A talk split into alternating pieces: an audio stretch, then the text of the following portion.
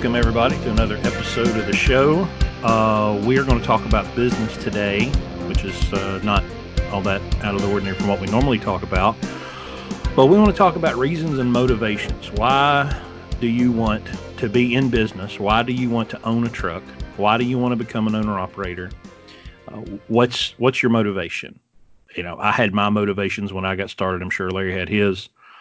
So we'll talk about that. And Larry says he has a story he wants to tell me that he's been teasing all week. So I'm waiting for that. So I'm about to just give him the floor and let him go. Larry? Well, I, we talked about this probably in some of the early episodes about, about around me, but I um, ran into another driver uh, uh, this week. He, I was wearing a Landstar shirt, and he saw that, and he wanted to strike up a conversation.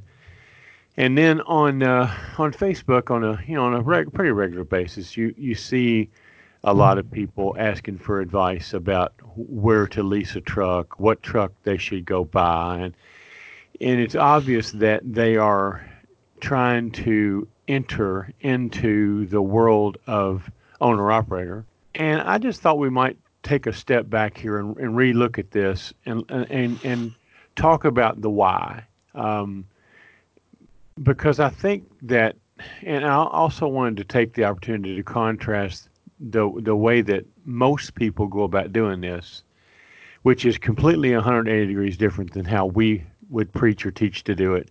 So I wanted to I wanted to rehit that uh, because. Um, what we do is pretty counterintuitive. Uh, you know, we even call ourselves lunatics because we're so uh, away from the norm.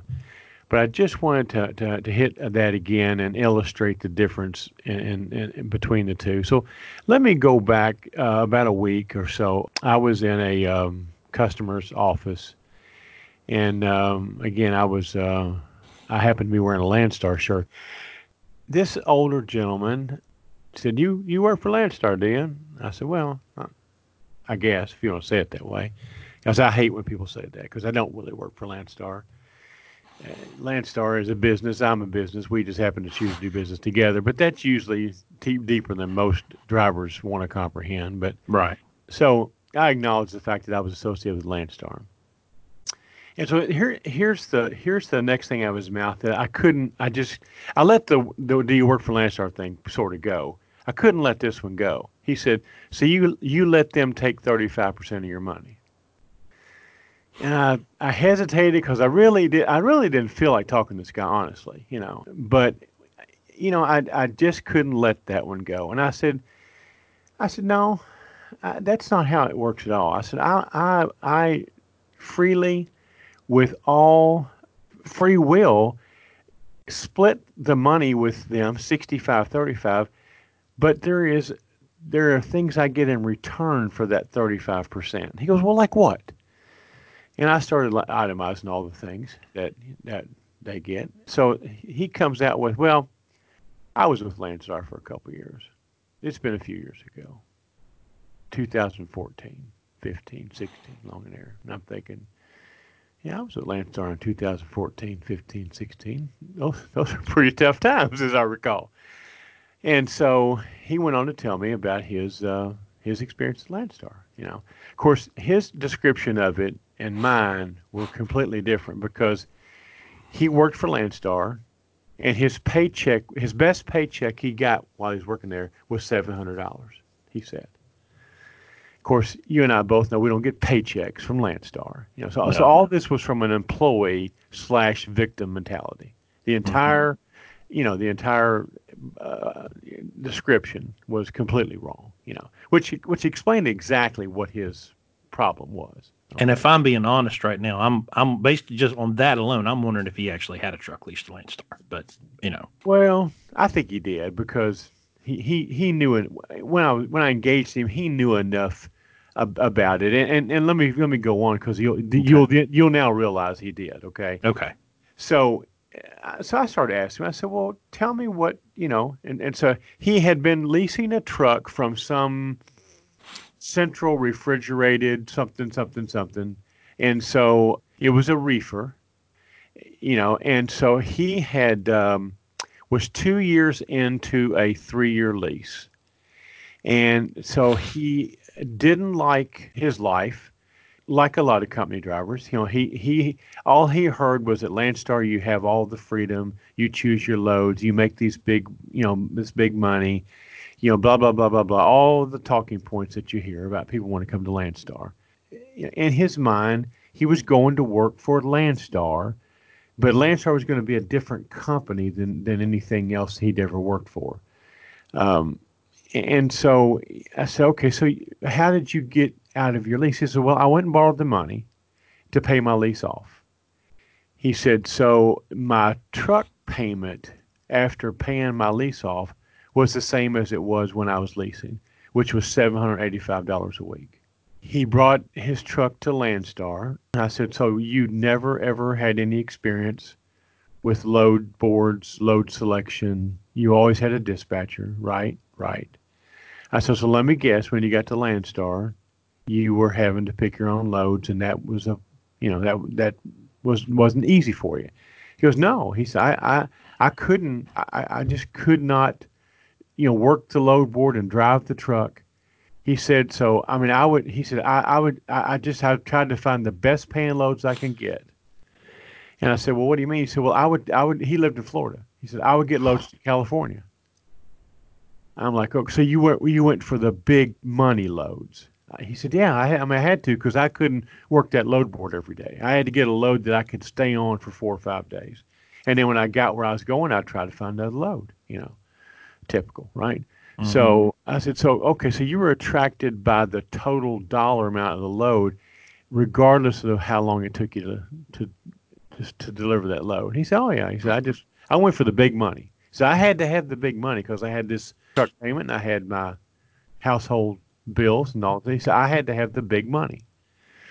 And so I, I let I let him talk, you know. And, and so what he was doing was he was picking a, a coast to coast load, and then he would try to find the load back, you know, stumble around. He didn't he'd end up spending about two weeks, you know, making what we would do in, in a week, you know, mm-hmm. because of the fact that he was going for a five, six, seven, eight thousand dollar load, you know, and then he'd have to stumble back, you know, um, which took him another week, you know. So um, I can see where he had a, he would have a problem. His truck was a 2014. Um, uh, I think it I don't forget what brand it was. That really didn't matter. But the point it was a, it was a DPF truck, and sure enough, about a year or two into his um, probably probably wasn't a year, or two, probably was a year into into his um, time at Landstar, the DPF went bad, and it was going to cost thirteen thousand dollars to fix it, which he didn't have. So get this. So after he'd paid, he'd, he'd leased the truck for two years, borrowed money to pay the truck off. He didn't have the thirteen thousand dollars to fix it, and he was frustrated with the money he was making at Landstar on his paycheck quote. He turned the truck in lost everything he put into it, bankrupted him, ruined his credit. So now he's back as a company driver, okay? And now he sees me walking with a Landstar and he wants to tell me that they took 35% of my money, you know. So then I proceeded to tell him all. I said, I said, um, let me tell you a different way that this story could have turned out. And I went on to, I said, look, you didn't have to go in debt to buy that. You should have just walked away from that lease and went and got yourself a fifteen thousand dollar truck. Mm-hmm. You know, brought it if you're if you're going to come to Landstar, brought brought that to Landstar. You know, instead of trying to find one big load, you should have been looking for a small load every day. I went, I went into great detail with all this. And anyway, I pointed out how this would could have worked out a lot differently. And he goes, "Wow, man, I never thought about that." Mm-hmm. He said, "I, I don't know anybody that that that that that, that would have done it that way." He said, "Everybody that I knew that went to Landstar that influenced me all did it the way I did. I said, How many of them are still there? He goes, None of them. I said, Okay. I said, Well, I'm still here and I've got a fleet of five trucks. You know, um, I've got drivers. The, le- the, the, the least, I the, the worst income driver I have is 75 grand a year. You know, now I don't know what $700 a week adds up to. That's about what, $35,000? So I've got a driver making twice that with no risk, no responsibility. So his paycheck at Landstar is fourteen hundred bucks a week. Okay, he really is as a paycheck. You know. Mm-hmm. So I guess I guess what I'm trying to say is that this guy is normal. This is I mean, how many times do we run across this same thing? Where somebody comes I mean, how many times we've been to orientation with a driver and you ask around the room and half the people in the room just leased a truck from Lone Mountain or somewhere and they brought it to Landstar. It's their first attempt at being an owner operator. They've got a truck they've they just went and, and leased and, and and guarantee you don't have any idea whether it's the correct application for what they're trying to do. Okay. Mm-hmm. And now they're at a place where they've never ever dealt with brokers, never ever selected loads, never been in business before. And and now they're thrown into the fire basically to either sink or swim. And um, and many, many of them sink because of that. Yeah. So here's what I wanted to basically review. And let, let's just talk about that decision. You know, I the reason that he came to Landstar was because he had heard and he had buddies, you know, that had come to Landstar. And and, and let's let's let's let's just let's just say this. Some people are going to succeed at Landstar wildly, and some people are going to fail. And a lot of that is just going to be their inherent uh, intuition, their business acumen, maybe some experience in other lines, in other business, and other parts of their life, whatever. They um, they adapt to it quick more quickly than others. Others have to have um, maybe a little help along the way. Maybe should have come to Landstar and worked for a BCO for a while, learn the ropes, you know. But anyway, this guy had some people that came here, and, and I guess at, at early on had some success. Um, but so he made the decision to do this um, to to escape what a lot of company drivers are trying to escape, and that is they want their own truck, they want a new truck, they want they don't want a piece of shit truck, they want one that's you know that that that's nice and comfortable and has has all the the luxuries, you know. So that's why they buy a newer truck. Mm-hmm. Um, they think because it, it, it, it's sort of common sense. If you buy a newer truck, you'll have less breakdowns. You'll have less money that you have to pay out for maintenance. Um, that's that's what they're thinking. Okay, um, and these leasing companies and, and trucking companies will let them do it. You know, it's not like they had to make a choice when they decided to become an owner operator or a lease operator at their company the company's the one that says we're going to give you a new truck. You know, it's not necessarily a choice of drive. They didn't say, let's go on the lot and you can look at this 2007 or you can look at this 2016. You choose the one. That's not how it works. Hmm. You know, let's go on the lot and you pick you out a new truck, you know, or pick you out one that three other people have, you know, have attempted to lease and it's still, it's out. So, so they do it because they can. You know, our industry allows people with no business background, no credit, no previous experience, to go in debt $150,000 on a new truck, you know, hmm knowing that there's no no chance, zero chance that that driver's going to succeed in that situation, you know. So that's the that's the conspiracy theory part of this. But so so to to review, I guess to get to my point, you know, let's rethink the why. Why would you want to leave the security of a of a regular job with a paycheck every week? You know, with all the uh, decisions being made for you, um, to jump into a situation where now you're responsible for all that, including the financial responsibility of it. So it, it it would be a pretty driving desire, I would think, to make you want to do that you'd have to be pretty frustrated. And I get that because I was there. You know, you've heard the story where I was stuck in Kansas City for a weekend and, and told my dispatcher that, you know, I, I, I simply was not going to do it. You know, I gave him an alternative and, you know, I was not. So I understand that. Um, but I had a lot of business experience. You know, to me, it wasn't any issue at all. But what we have to question is if you have no business experience and you're pissed off at your dispatcher, the thing you don't want to do to correct that situation is jump into business for yourself just as a knee jerk reaction to you being pissed off over a load Mm-hmm. canceling or you not getting home or whatever. You know, that might give you the why, but you owe it to yourself to at that point in time start seeking out the education, the training, the background, all the things you need. You need to develop the skill sets it's going to take for you to take that plunge and now be successful at so that you can have that revenge motive for that company and that dispatcher and not be having to drag your ass back to them in a couple of months with your tail between your legs going, oh, I was wrong. You know, please take me back. You know. So let's just talk about the things that the the skill sets that that and, and again let's go back to the normal you know way of doing things. Here here's here's a normal company driver deciding to become an owner operator okay? He has zero business experience more than likely. Never owned a business never had anything to do with running a business probably never was a manager everywhere anywhere. Mm-mm. um, had no business education, no business training. You know, didn't go to school, didn't doesn't have a master's degree in business administration. You know, doesn't have any accounting or bookkeeping system or background in accounting or bookkeeping. Uh, probably no credit or bad credit. Uh, no cash, no savings account.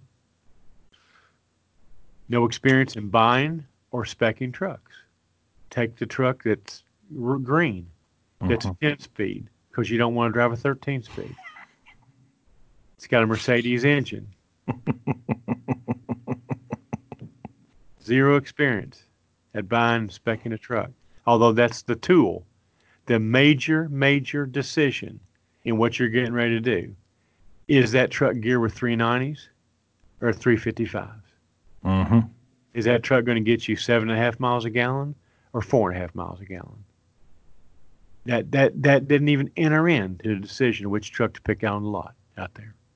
Didn't even begin to enter it.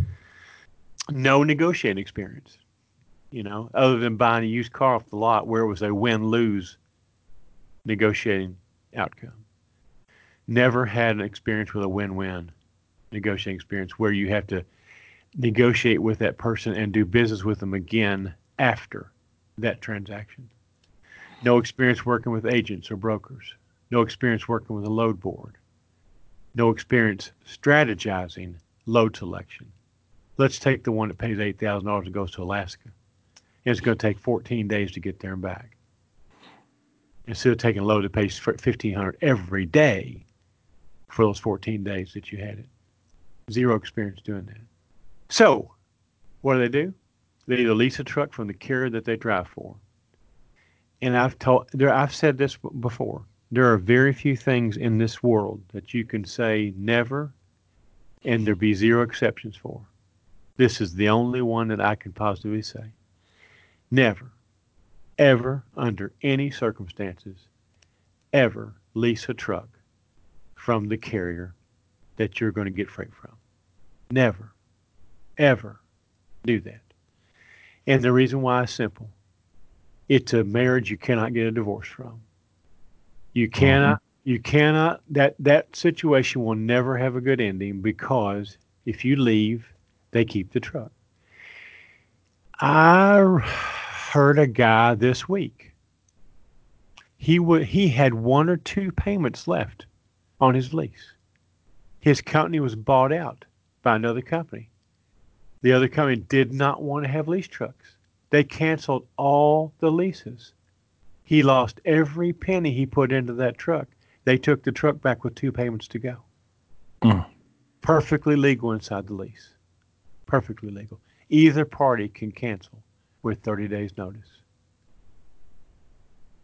So it's a walk away for the driver, which is Mhm. a lot of people use. Well, I'm going to do this because it's a walk away. What's a walk away for them too? What if you did happen to succeed, and you're getting ready to get the title, and they go, "Well, we're going to cancel it. We're not going to do it."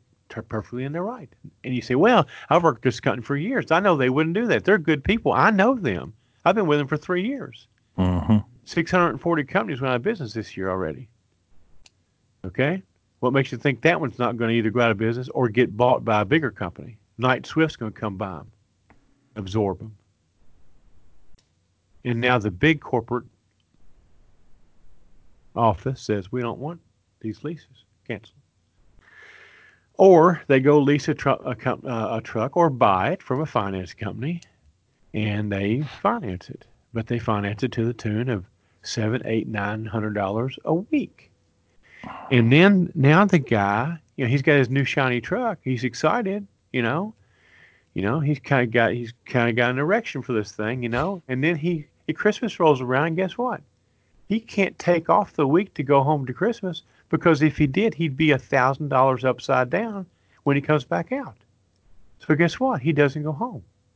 This same guy I talked about, he lost his wife and his family for that very reason.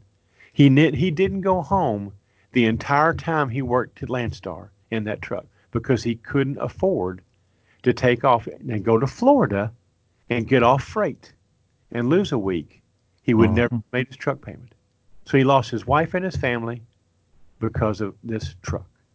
And now he lost the truck and his credit and his financial future for the next few years. All because he wanted to be an owner operator. Shoot me now and get it over with. Unbelievable. Unbelievable. So then they do this. They bought too much truck. They bought the truck with the wrong application. The weekly payment is way too high. So that he won't save any money for maintenance or reserve. Their home time goes to zero because they can't take off because they can't afford to. They can't find loads, or they, they pick the wrong loads. They can't work the load board. They've never worked with agents before. They negotiate poorly.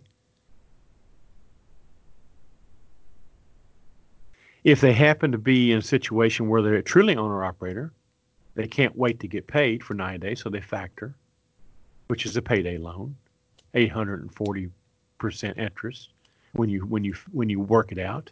Mm-hmm. They don't pay their quarterly taxes because they've never done it before, and they don't understand that the IRS is very very efficient at collecting money. So when they don't have any money, the first thing they do is let the IRS go. So so now they're behind with the government, and they have the first breakdown. They've got a thirteen thousand dollar DPF bill that they can't pay for. So now all of this dream, everything that they've did all this all these bad decisions, and now they lose the truck. They give up the truck, they walk away, bankrupt, in financial ruin, and the truck's repossessed. And now they're back as a company driver, and they see a guy walk in the door with a Landstar shirt on, and all they want to do is talk about how Landstar takes 35% of their money. In, end of story. Yep. And I lived a lot of that, you know. Chris, there are, there are thousands of drivers every day that are doing this. Thousands. And the and the lease companies, they get paid first. I mean, it, it doesn't really matter. You know, it it if you're leasing the truck from the carrier, they are going to get paid. You know, they set it up that way with with with, with good reason.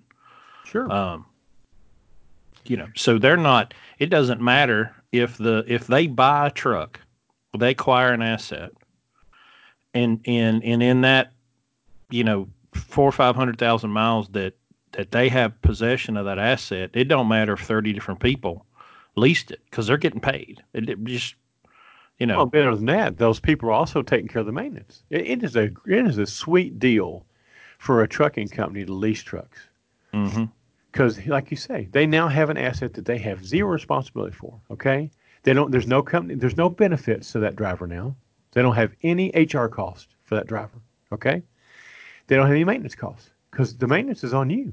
Okay, it whatever money you make, if if if they want to talk about Landstar taking their 35%, that company takes their money too. Okay. Oh, Believe me. Okay.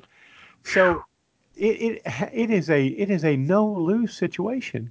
And if you fail, they just put it on the lot and the next sucker that comes through orientation, they walk out there and walk him in front of it. You know, Mhm. it's like a, it's like a teaser mare, you know, and, and, and they just wait for him to get aroused by walking by the grille. Okay. Or in your case, the long hood, you know, Mhm. And uh, and so they they lease it all over again. I mean, The there are companies making more money off leasing trucks than they are hauling freight.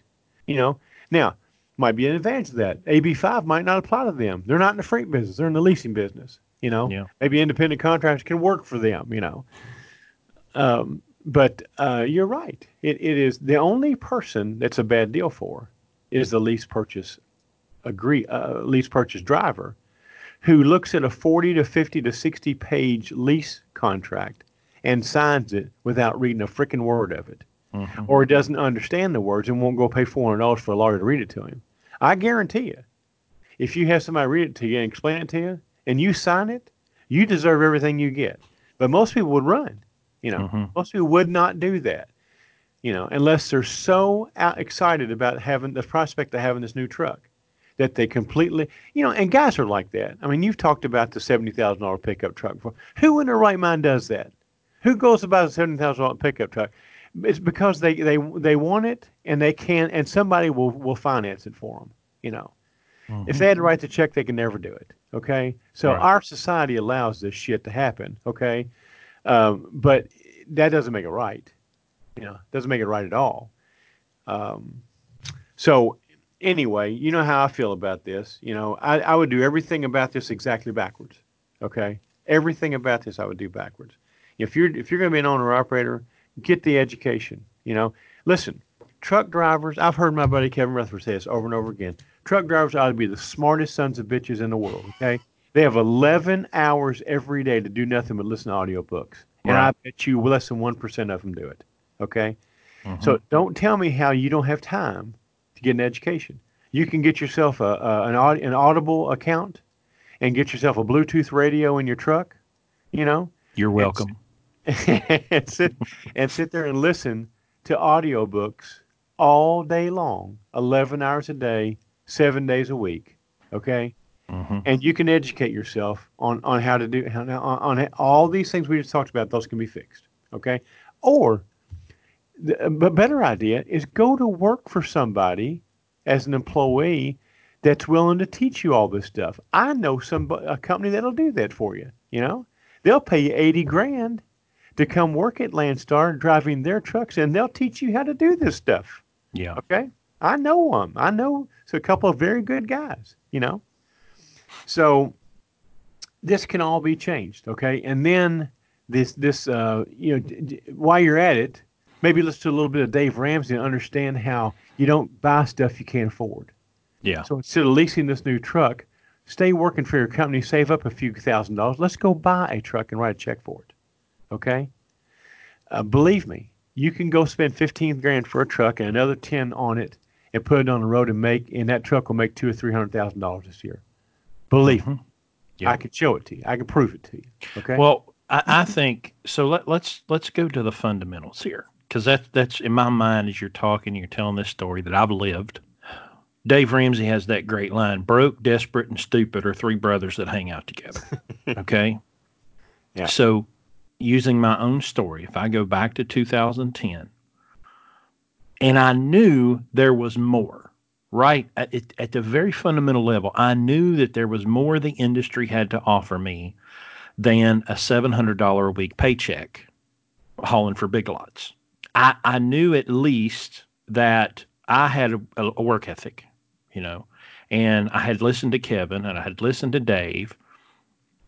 And I thought, well, I- just, I need an opportunity. But I still had that broken desperate. You know, I wasn't really stupid, but I, I did have a, quite a bit of broken desperate because I'm thinking, well, I make $700 a week you know, and I got two kids. And after I pay the bills, there's no there's no money left at the end of the month. So me saving up for a truck is, is not happening. And and I remember having this conversation with myself and my friends and, and my wife of uh, of saying, well, I don't love driving a truck. I, I don't I mean I, I love driving a truck. I mean, but I don't love the, everything that comes with it. I don't love the being gone. I don't love the the ne- all the negative things about the industry. But this is the industry that I know. So rather than try to learn something new and go out into business, I'm going to I'm going to do it in the industry that I've been in for whatever at the time 15 years. So But what I see so much, and I see it in these these Facebook groups now, I see it in other social media, I see it in articles that I read.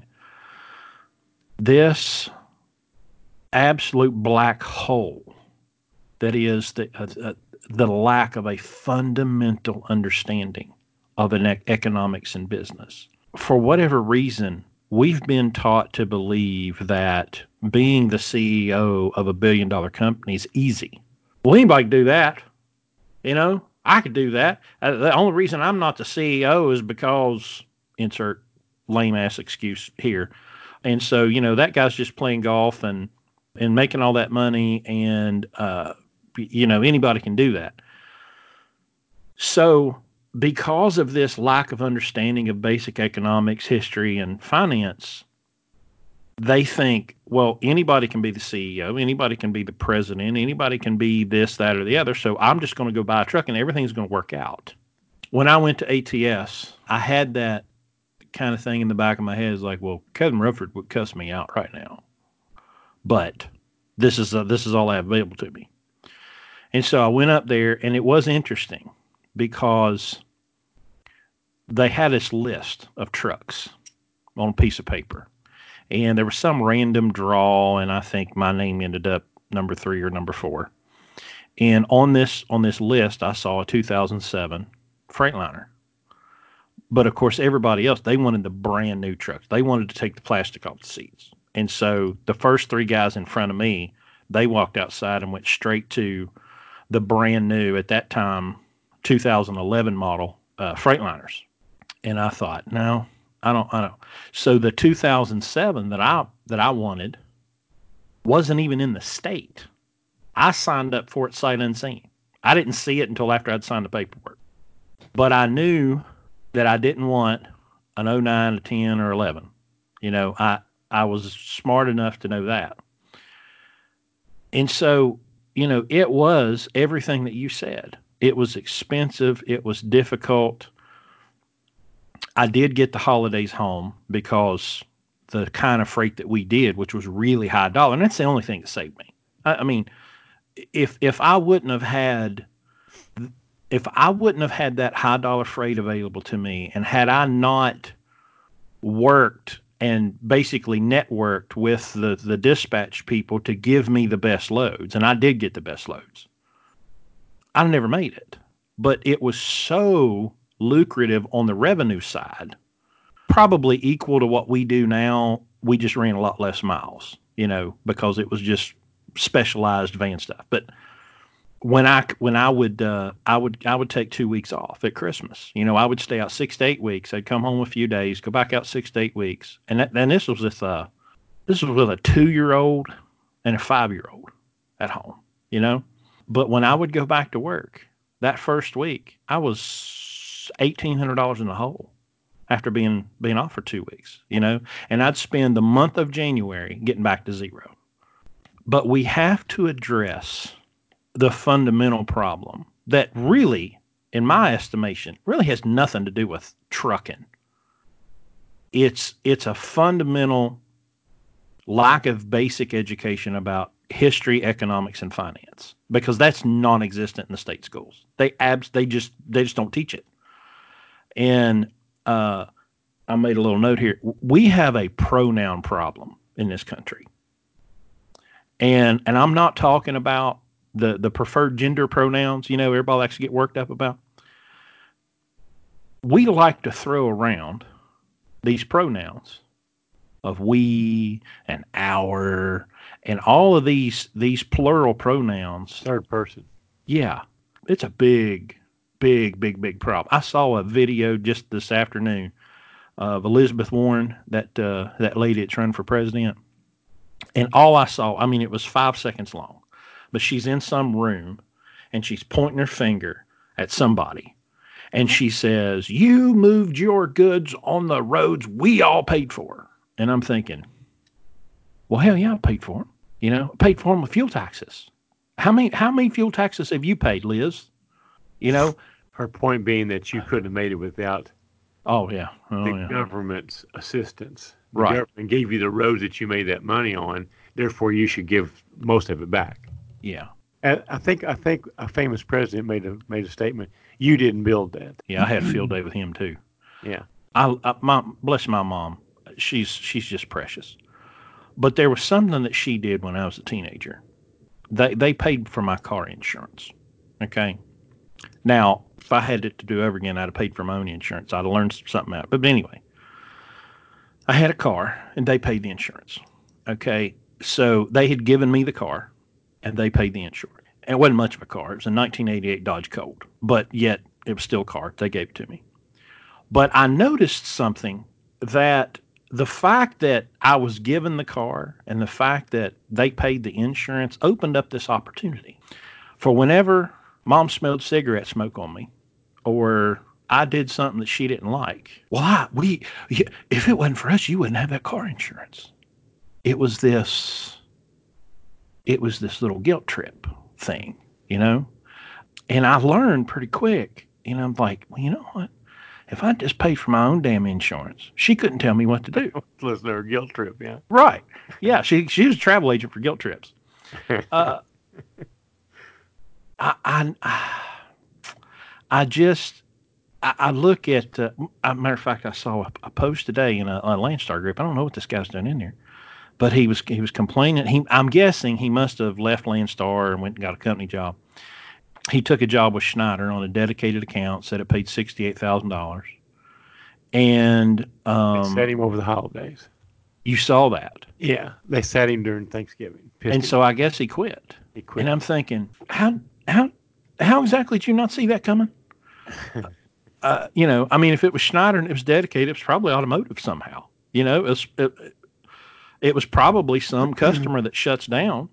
But I guarantee you, I could go find that guy's name and probably find every post he's ever made in this group. And I guarantee you, if that if I did find that he used to be leased to Landstar, we would find his laundry list of complaints. All the agents screwed me here, and this agent screwed me there, and corporate won't do this, and corporate won't do that. And but now, let me ask you a question: Do you know what day Thanksgiving is next year? Do I? No, it's on Thursday. Well, I but I mean, it's not a secret, right? You mean you, could look it up, right? yeah. You know what day Christmas is next year? Okay, it's the twenty fifth. I got a, I got a, I got, a, I got a news flash for you. Yeah, freight's not going to run those two days next year. Okay, yeah. go ahead and figure that out right now, so that you're not sitting over Thanksgiving, dumbass.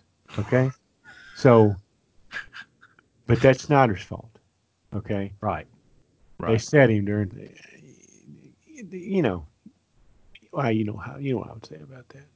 I, I just, I, it's so unfortunate because this stuff is not. It's not calculus. It's not. It's l- literally not rocket science. It, it's it's not complicated. No, it's common sense.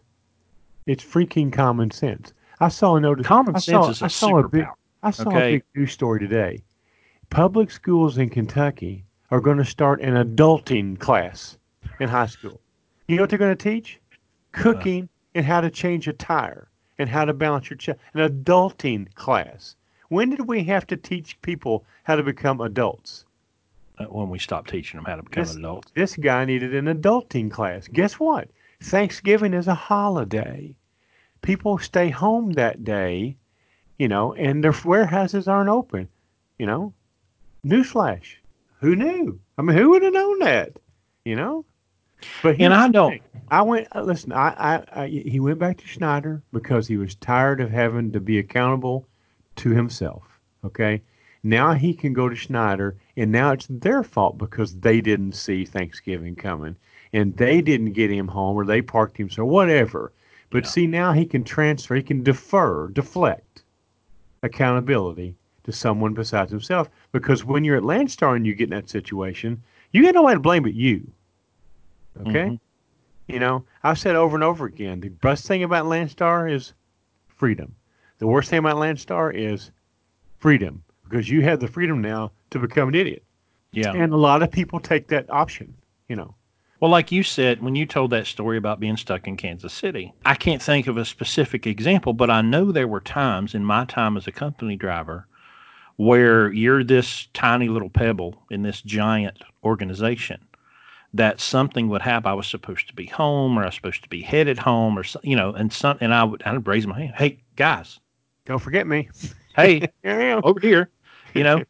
but, but even in, uh, you know, oh, the company made me do this, and they made me drive unsafe, and I said, I never encounter. I mean, I've had people say, and it's always some night dispatch guy, which is some college student that you know another ass from Holy Ground, would answer the phone if I had a problem. Well, that load's got to be there because that's what they're trained to say. They can't say, they legally can't say, well, you have to drive it anyway. They can't right. say that, but they can say, well, that load has to be there. And they don't have the authority to make any, to, to solve any problems.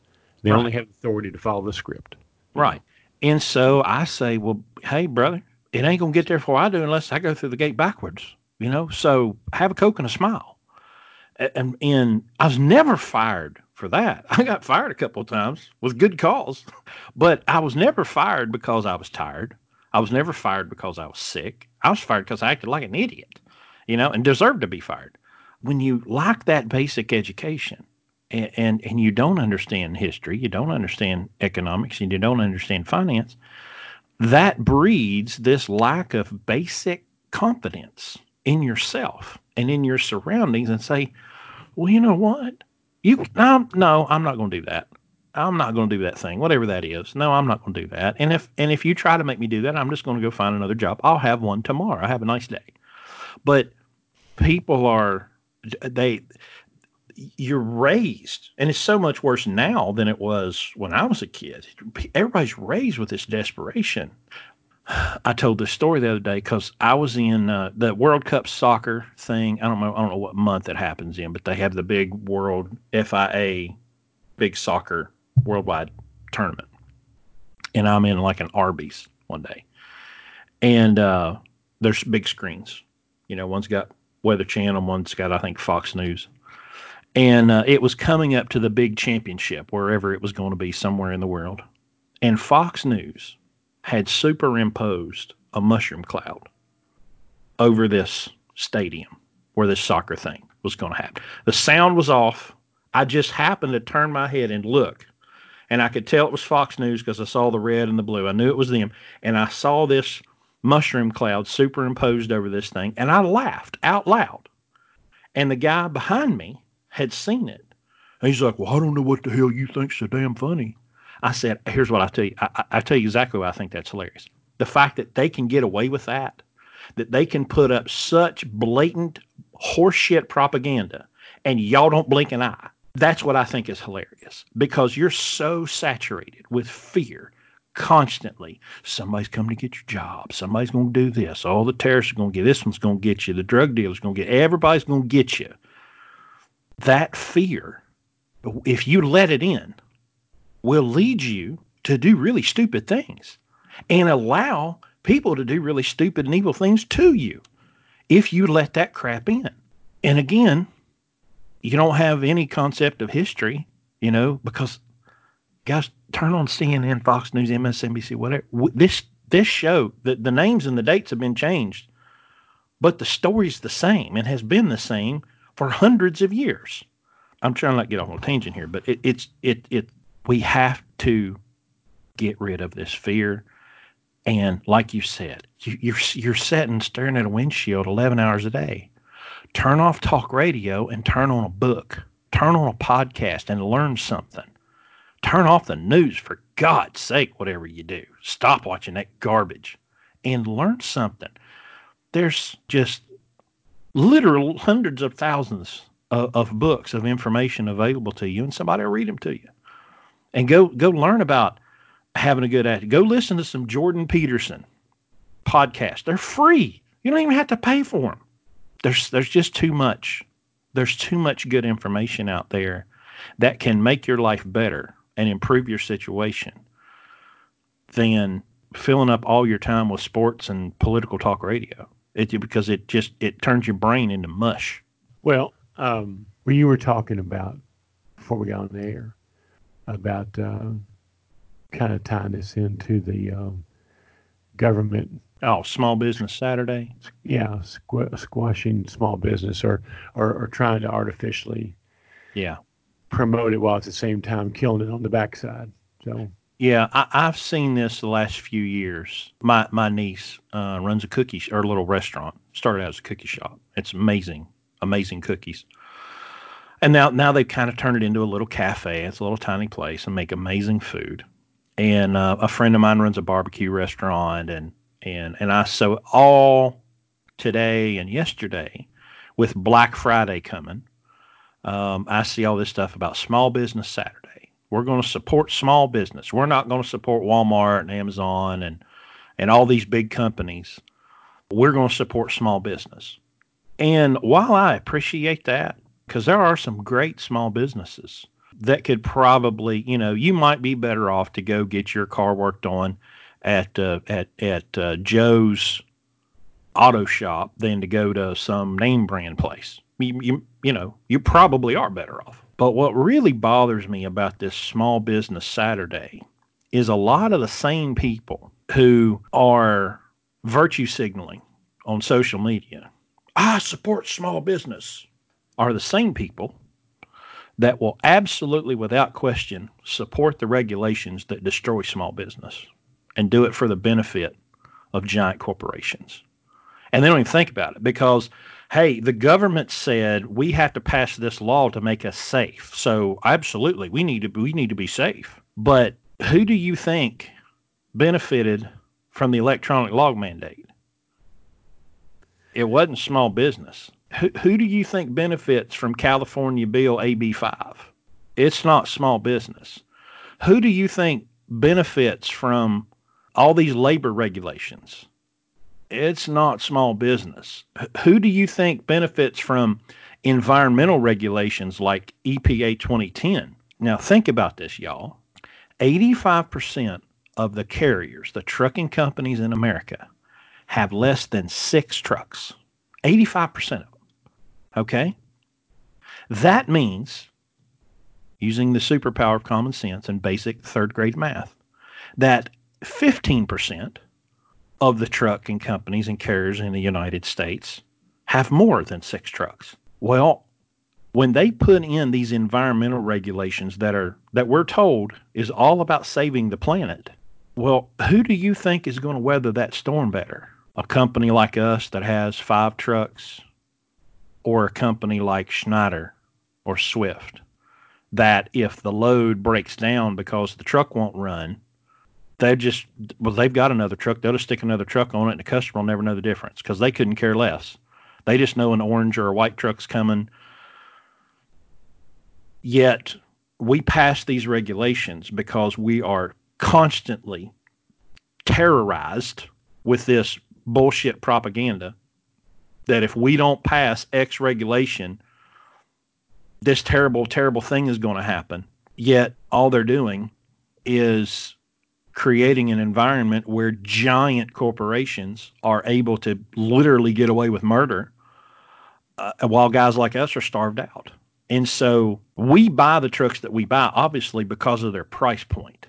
That's a big, huge part of it. You know, we can get a truck for ten to fifteen thousand dollars. But we also buy these trucks because they're not compliant with EPA 2010. We nullified that regulation. Go look up Thomas Jefferson nullification principles of 98. We nullified federal regulations in our company. We said, no, we're not doing it. We have one truck that we got that has that stuff on it, and we won't buy another one. If you're going to virtue signal about how much you love small business, then stop letting professional liars screw us out of our way of making a living because that's what's happening. Well, and also educate yourself because you know sometimes things are packaged very, very, you know, sneakily. Let me give an example. There was a referendum in Kentucky on the last um, election.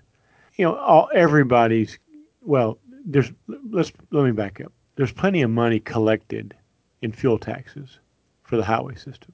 Mm-hmm. It's just redirected. It's not spent there. So the government's way of fixing that is not, you know, not to correct the redirection, but let's just tax and get more money. Okay. Right. So, so the the the the the argument, the debate, was whether to do it via tolling, or via or, or via a tax increase. Well, that word tax increase, eh, you know, the government realizes that that's a hot button issue and that, you know, they can present it that way and the majority of people will reject a tax increase and, and opt for the tolling option. When in fact, the tolling option will actually cost the people more money than the tax increase because of the lack of efficiency in the tolling process. They'd have to toll, I forget now how many cents per person to make to make the same money up that they could raise by only increasing the fuel tax one cent. But because it was framed under the guise of a tax increase, all the hue and cry from the uneducated public was that oh hell no, we're not we don't want another tax increase. So they opt for the tolling which is going to cost a hell of a lot more money. And when now we have that bridge that goes across the river from Louisville to Indian, Indianapolis now, or Indiana, that everybody has to pay for. And that would have been so much cheaper for people just to accept a one penny per gallon tax increase. But but again, the government understands how the slaves think. Mm-hmm. And so they they use that to manipulate the effect of that debate. Now, an educated public would, and and there's no one more educated about fuel tax than truck drivers. You know, as dumb as most of them are, at least the industry understands that that would have been. Um, we were we were willing. The trucking industry was saying no, raise the fuel tax, which should have been a red flag for somebody. That if we're asking you to increase our taxes, there must be a benefit to that versus the alternative. Right. But nobody caught that the general public, the general yeah. voter, you know. Uh, and they know damn well that that nobody's going to expect them to say stop stealing the money.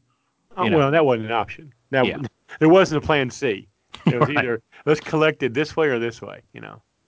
But you're right, and it, and just another example though of how you know we can package things, and and there's so there's so much bias already in the electorate that uh, we don't even you know people vote for things they don't even realize what they're voting for because of these little hot button issues or these little key words that are used in there and they don't go to the, to the trouble to educate themselves and, and they're probably voting for exactly opposite of what they really feel but they don't know it because they don't take the time to educate themselves you know? yeah one of my favorite things to watch with the with the political class and and how people respond to them is if team A has some turd that they want to pass, they'll tie it to a teacher's raise. Yeah, oh, yeah, exactly, exactly. Or or if team B wants to, they want to, um, they want to kill uh, some other thing, they'll do the same thing. They'll put something that they know won't, no, no one yeah, will vote. Yeah, that, well, uh, they'll say, well, we're going to put an amendment that says it's going to cut the troops' pay. Yeah, by, yeah, you know. yeah. And and of course, what's the headline? The headline doesn't say gang of thugs and bunch of narcissistic sociopaths are playing games with you. It's you know, it's it's whatever that inflammatory thing was. Right. You know, that that's all they talk about because the more distracted you are, the better. It's actually kind of funny. You know, it's it's it, you know, at least once you understand it for at least its entertainment value, I can't be swayed by that crap anymore because I just I mean I know I know if their lips are moving, they're lying. So why should I pretend like they're telling me the truth when I know they're not telling me the truth? But again, circle right back around. If you had a basic fundamental understanding of hi- of history, finance, and economics, you couldn't get lied to so easily because the the there was there was this there was this fundamental shift, and I I started. I'm gonna put a, sh- a link in the show notes to this because it happened by accident. But there is a, it's on YouTube, it's on iTunes. I'll, I'll put links down. But it's, uh, there's a guy named Dr. Thomas E. Woods. And he has this lecture series. I think there are 15 lectures. And it's about a book that he wrote called The Politically Incorrect Guide to American History. It's fantastic. And what he does is he takes a very I'm going to use the word dispassionate walk through colonial American history and and talks about the founding and the Constitution and the Federalist Papers and and he walks you through this in a way that is not nobody screaming at you. You know, nobody is trying to really tie things that happened into things that are happening now. It was just a very interesting. Here's a professor with a this giant brain that's walking you through this process. And the first thing that struck me about it when I first encountered this seven or eight years ago was, is this really true? And so, thankful for the internet, I was able to look it up and verify it.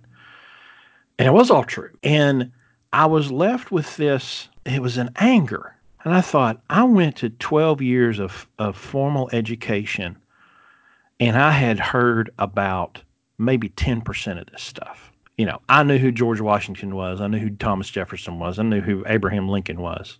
I, I had been introduced to about 10% of of the uh, of, of the subject matter that he covers in this in this book in this lecture series. And that began a shift in me and how I looked at things because I found this at the changing of the guard. I found this in 2008. One presidential administration is ending, another one is about to begin.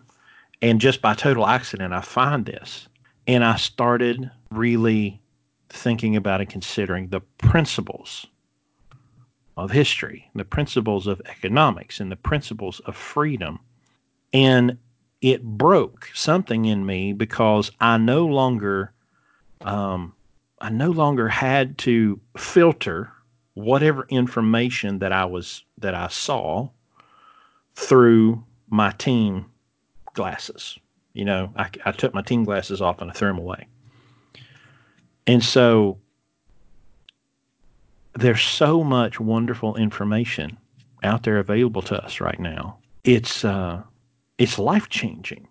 It changed my life in so many different ways. And I just can't help but think how would my life have been different had I been exposed to these principles that have been around literally since the 1600s? Well, what if I had been exposed to those at 10 years old instead of 30 years old? How would my life be different? And I can't help but draw the conclusion that yes, my life would have been different because I would have had a a, diff, a, a different foundation from which to draw my own conclusions about things rather than the the twisted up garbage that I was taught in my schools, I was taught in my home, I was taught in my church. I just got to believe life would have been different if I would have had the opportunity to to learn a lot of this stuff.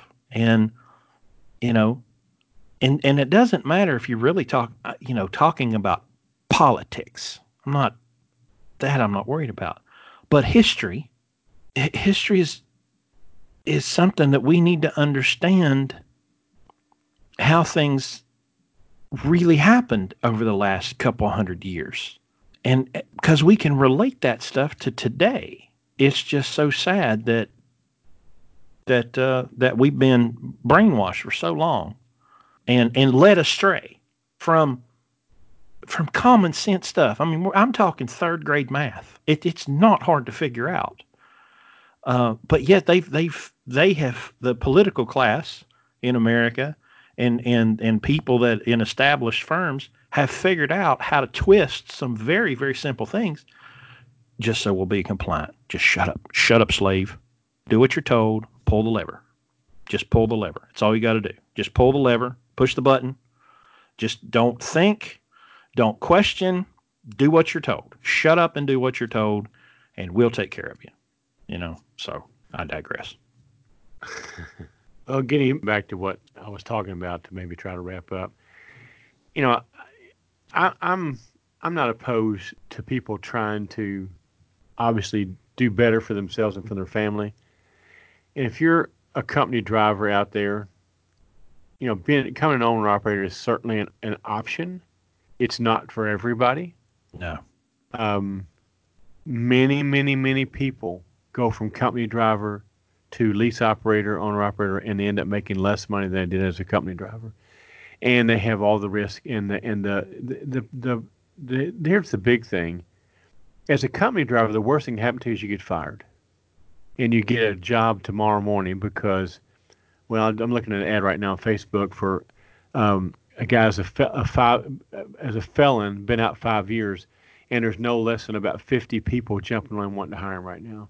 So if a felon that's been out of prison for five years can get a job, you as a company driver that gets fired for running a red light, I'm sure can get a job tomorrow. So, do you remember that guy that called into Kevin's show um, that had been in prison and talked about he teamed with his wife and they yeah, bought, yeah. bought a truck and paid Yeah. it off and yeah, um out man I was I was so story.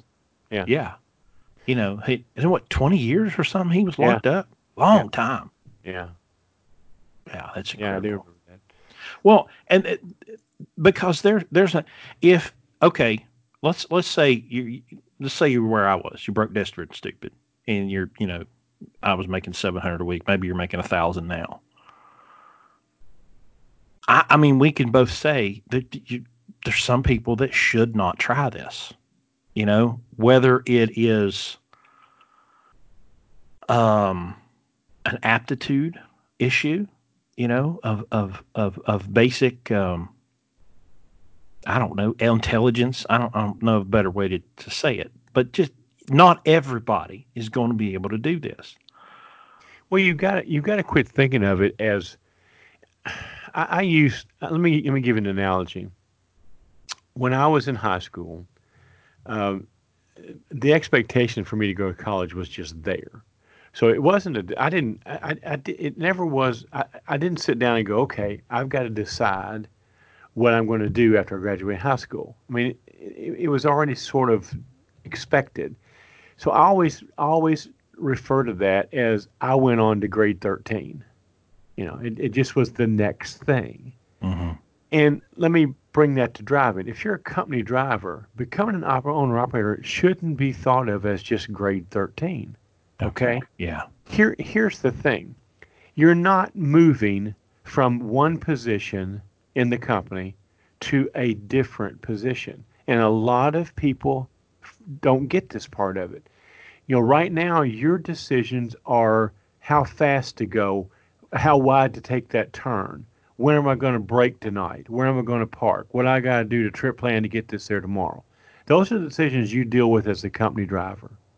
Tomorrow, when you become an owner operator, I got a whole list of things here we just talked about that now you have to decide. Now you decide what tires you're going to buy, where you're going to buy fuel. You know, you're going to choose loads. You're going to decide whether to pay the IRS on time or not. You're going to decide whether to pay taxes, you know, uh, on your income weekly or not. I mean, all these decisions that you don't even think about are going to be your responsibility tomorrow. And oh, by the way, now you're financially responsible. So the worst that happened to you as a company driver is you got fired. Okay. The worst that happens to you as an owner operator is you lose your truck and you go bankrupt and you lose your credit and you Mhm. could po- potentially lose your family over this. Okay.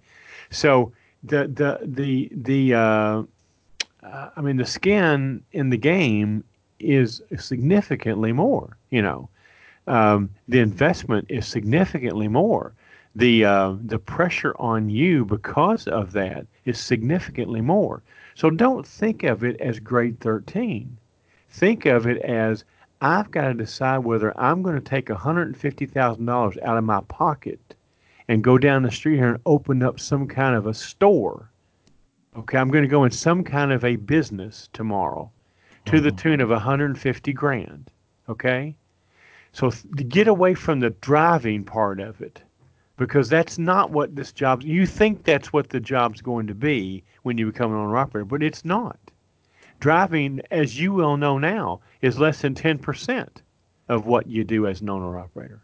So your life today is 10% of what your life's going to be tomorrow when you become an owner operator. Right. And most people just don't think about that. And, Yeah. and that's why they fail because I was really good at doing all those other things. Now all those other things don't matter. They don't make me any money now. I've got to do, I've got to know a whole lot of other things and be pretty good at doing those other things. And oh by the way, I've got to make a lot of money if I didn't have any money to start with because this truck could break next week. And then what am I going to do then? You know. Yeah. So it, it most people aren't ready for it. I mean, most people who are driving a truck as a company driver, let's face it, they're not usually financially in a position to do these things. Now, it doesn't mean they can't get that way, but you have to make this decision to be a to be a be an owner operator, and then you have to stay where you are, improve your you know get the best job with the best company making the best money you can possibly make. Get your personal finances in order. Go through Dave Ramsey's course. Get get your home life squared away, so that you can. If you're not saving money now, there's no way you're going to save money as an owner operator. Zero chance. Right. So get to where you're saving money in your current situation. Save up the money. Get twenty, thirty thousand dollars in the bank. And while you're doing that, educate yourself on all these things. You know, talk to other people. I, I hesitate saying that because I'm looking right now at a, at a Facebook post, and it says, and I quote, "Company driver look," and this is on Facebook. Okay, company driver looking to go owner operator. How do you go about doing that? Step by step. Any tips or what to look out for? A lot of company drivers say it's not worth it. Any and all information is helpful. Thank you.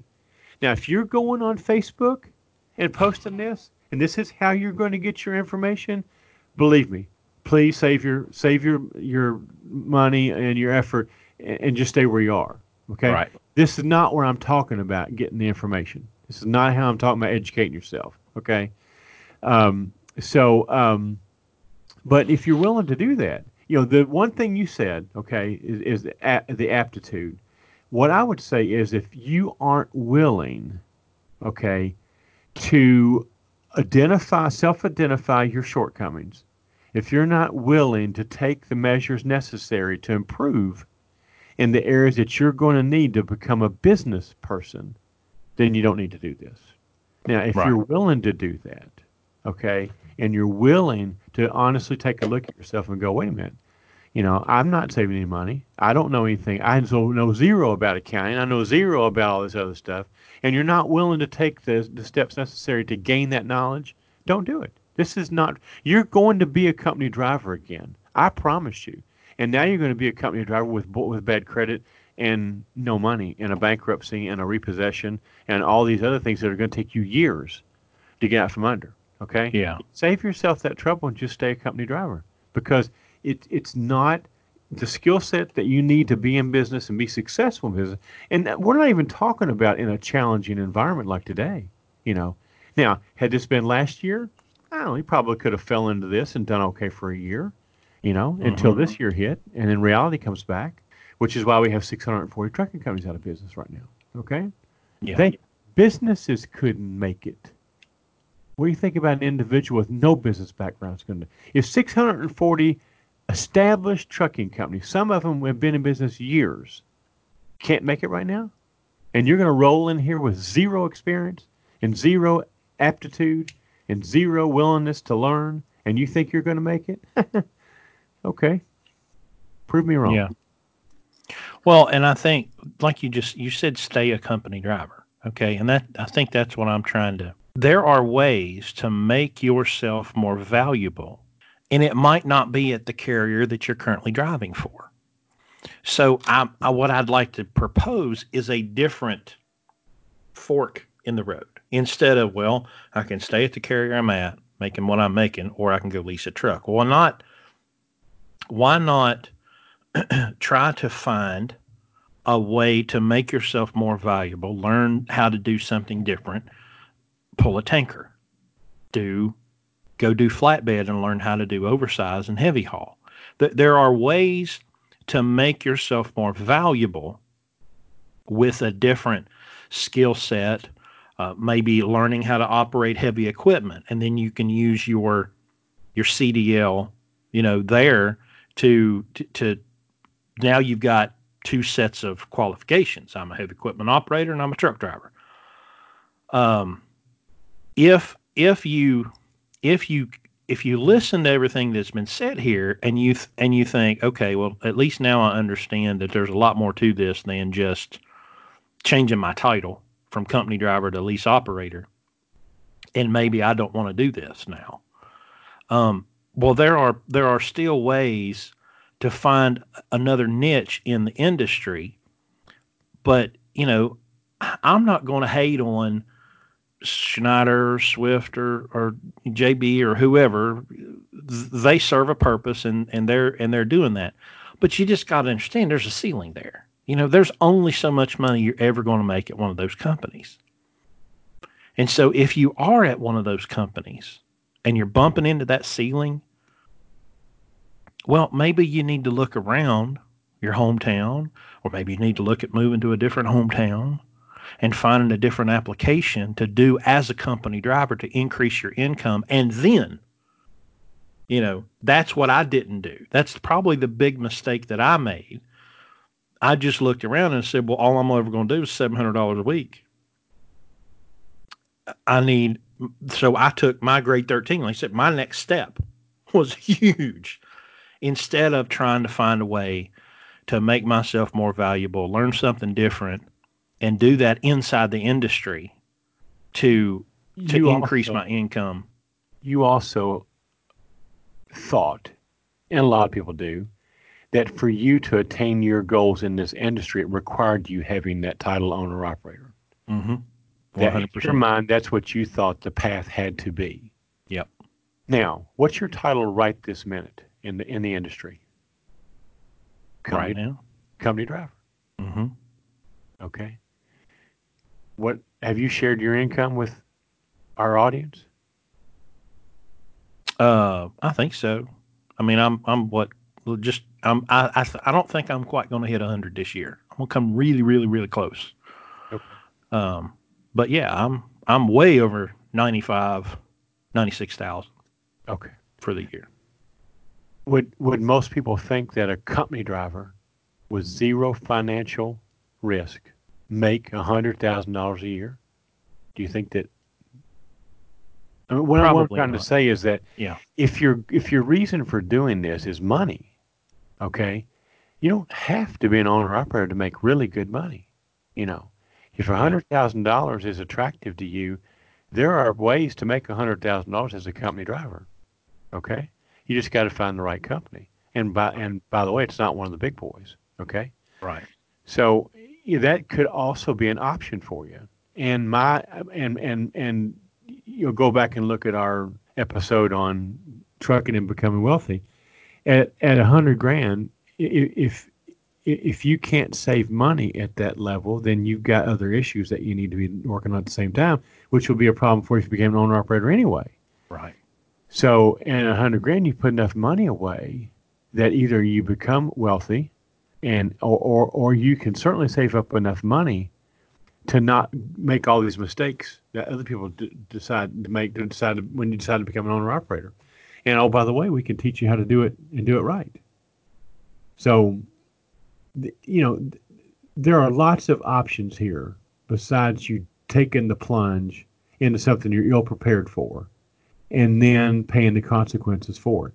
And we talked about how this is such an easy business to get into, you know, Mhm. and have the potential to make this kind of money.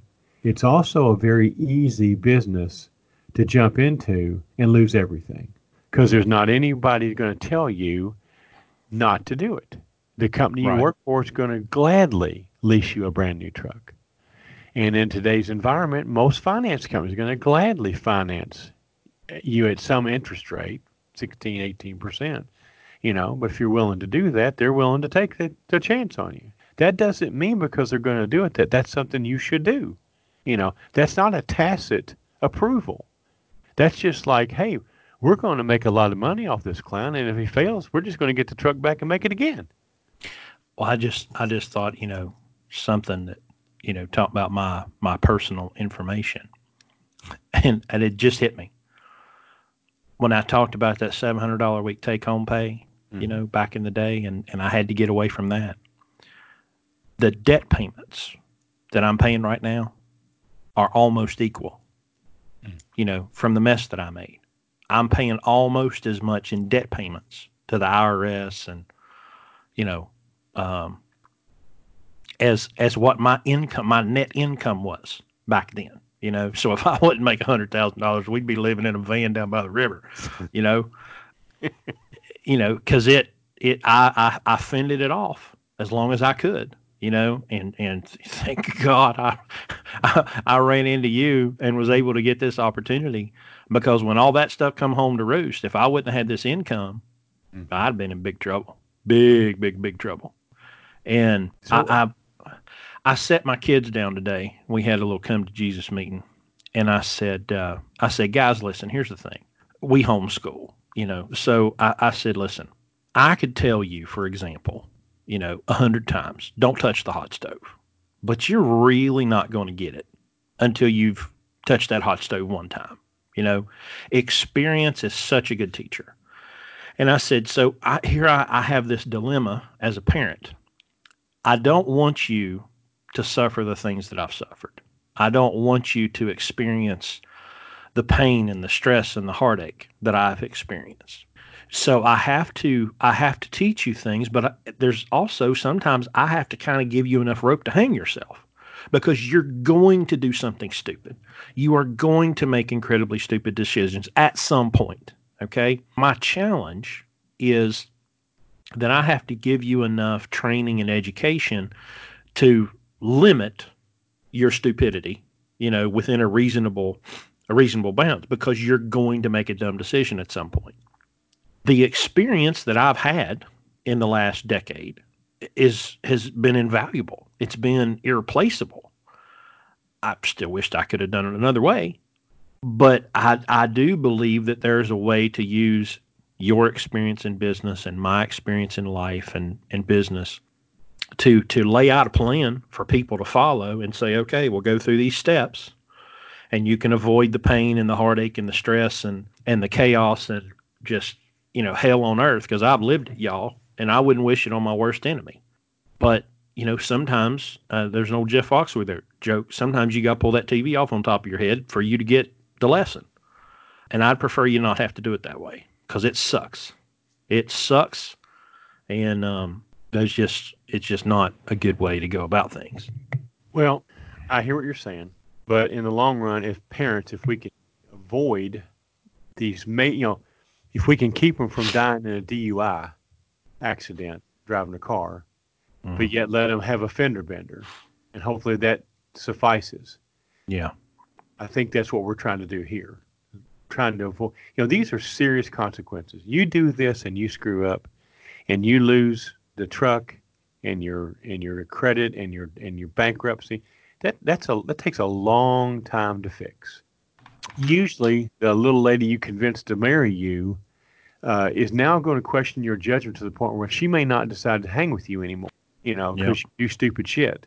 So you know there there's such a price you will pay for this mistake that it just it, it I cringe to think about how how just casual people make this decision and it always ends up, I mean, the ones that live through, yeah, there are a few. There are, but listen, the majority of people do not, you know. Mm-hmm. And I mean, the failure rate, this has been a couple years since I've looked into this, but at one time when I started doing this, the failure rate for first time owner operators was nine and a half out of 10. Okay. 95% failed. First, 95%. Yet they do it every day at the but but again it, it it sometimes it's at the urging of the company they're driving for. I know some of these companies that in orientation they try to talk the drivers into going lease purchase at orientation. Big companies that you would recognize you know? Yeah. part, part of orientation is walking you through the lot and tempting you with a truck you know? You should do it this way. I, that just blows me away. That's not a that's not a vocational choice. Okay? You don't go and decide to be a company driver and owner operator as a vocational choice. One of those is being an employee, one of them is being a business owner. Those two have are so far apart from each other that how you can in good conscience ask somebody who's coming into the industry for the first time, which way do you want to go?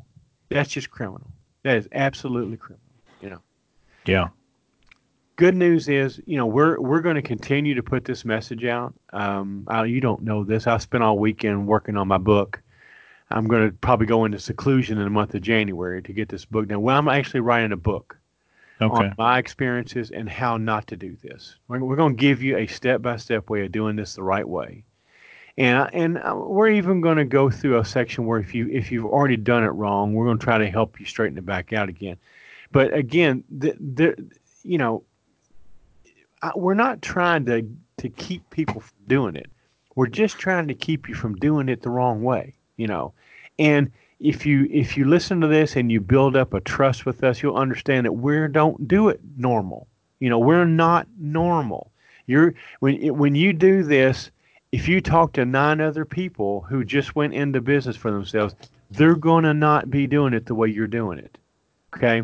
But at the end of the day, you'll be the one that's surviving and thriving, and they'll be back as company drivers. I promise you. So yeah. That's just the way that you know. I mean, I, I, the one thing that I mean, I'm, I'm taking all of my 40 plus years of experience in other industries and applying it to this industry, which is the most screwed up thing I've ever seen.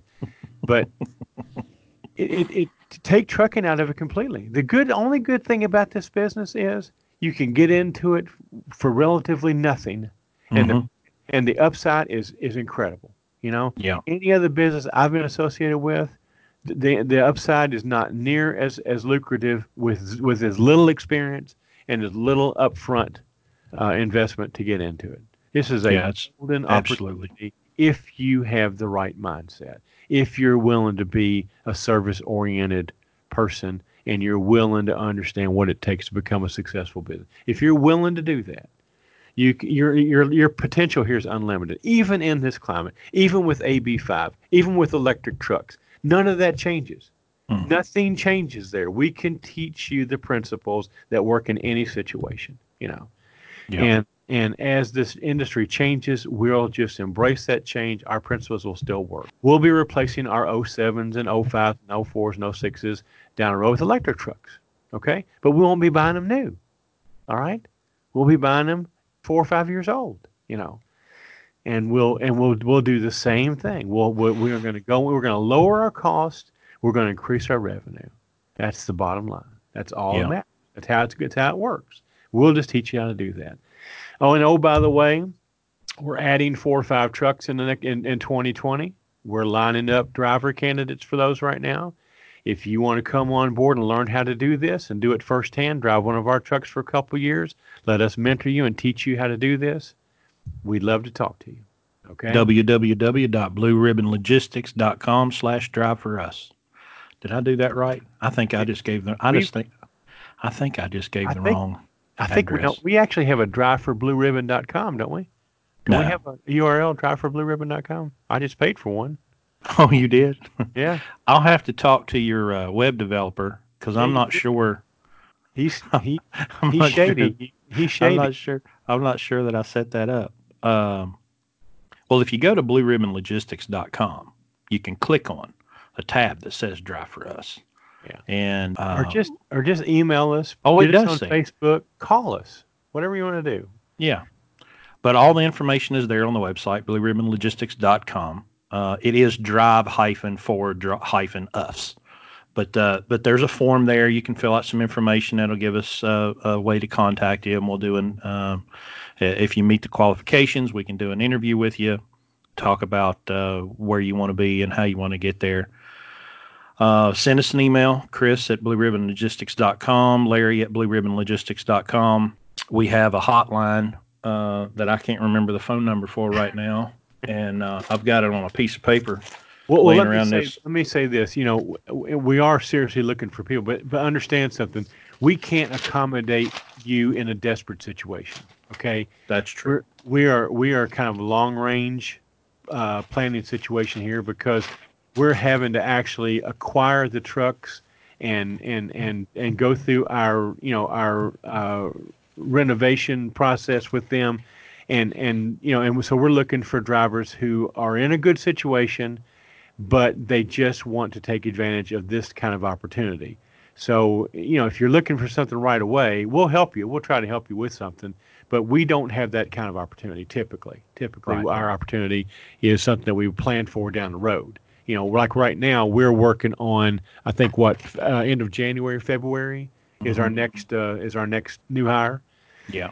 And so then as we find and buy these trucks and put them on, which is our goal is to have at least five more next year. We're a little ahead of goal this year, so we might actually be more than that, or it might be quicker than than we thought. But um, anyway, get lined up. We you know we it's a process. We want to make sure that you're the right fit for us and we're the right fit for you and um, and um, so that does take a little time we build a little relationship and a little rapport in the process um, but anyway we'll be glad to help you and I'm going to throw this out there for this. Uh, this episode's being recorded in November of 2019. So if you're listening to this and it's like 2025, this probably won't apply. But we uh, we are looking for a truck right now, a 2005 to 2007 Freightliner that needs a motor because we have a motor.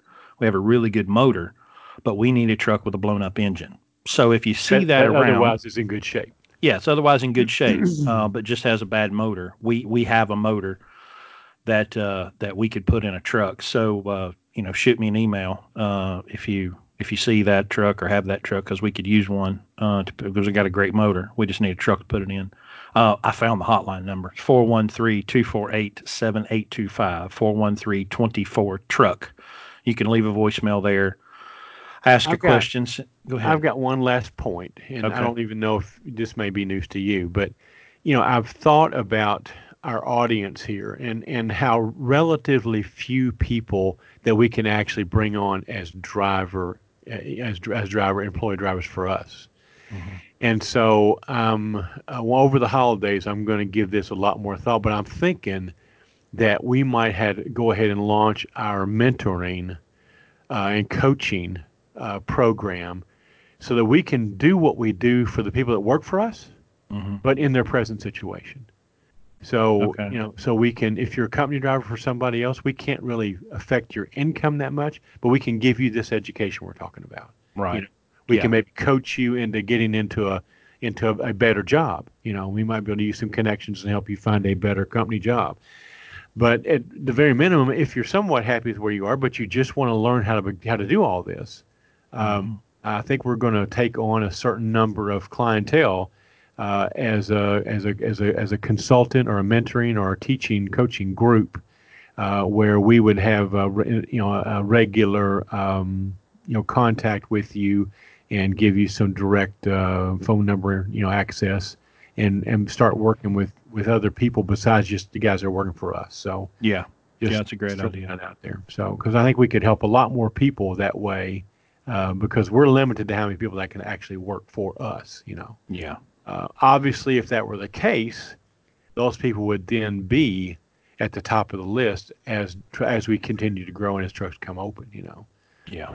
So so we're we're going to kick that around, but but we will welcome your feedback about that too. If that's something that you guys have an interest in, let us know.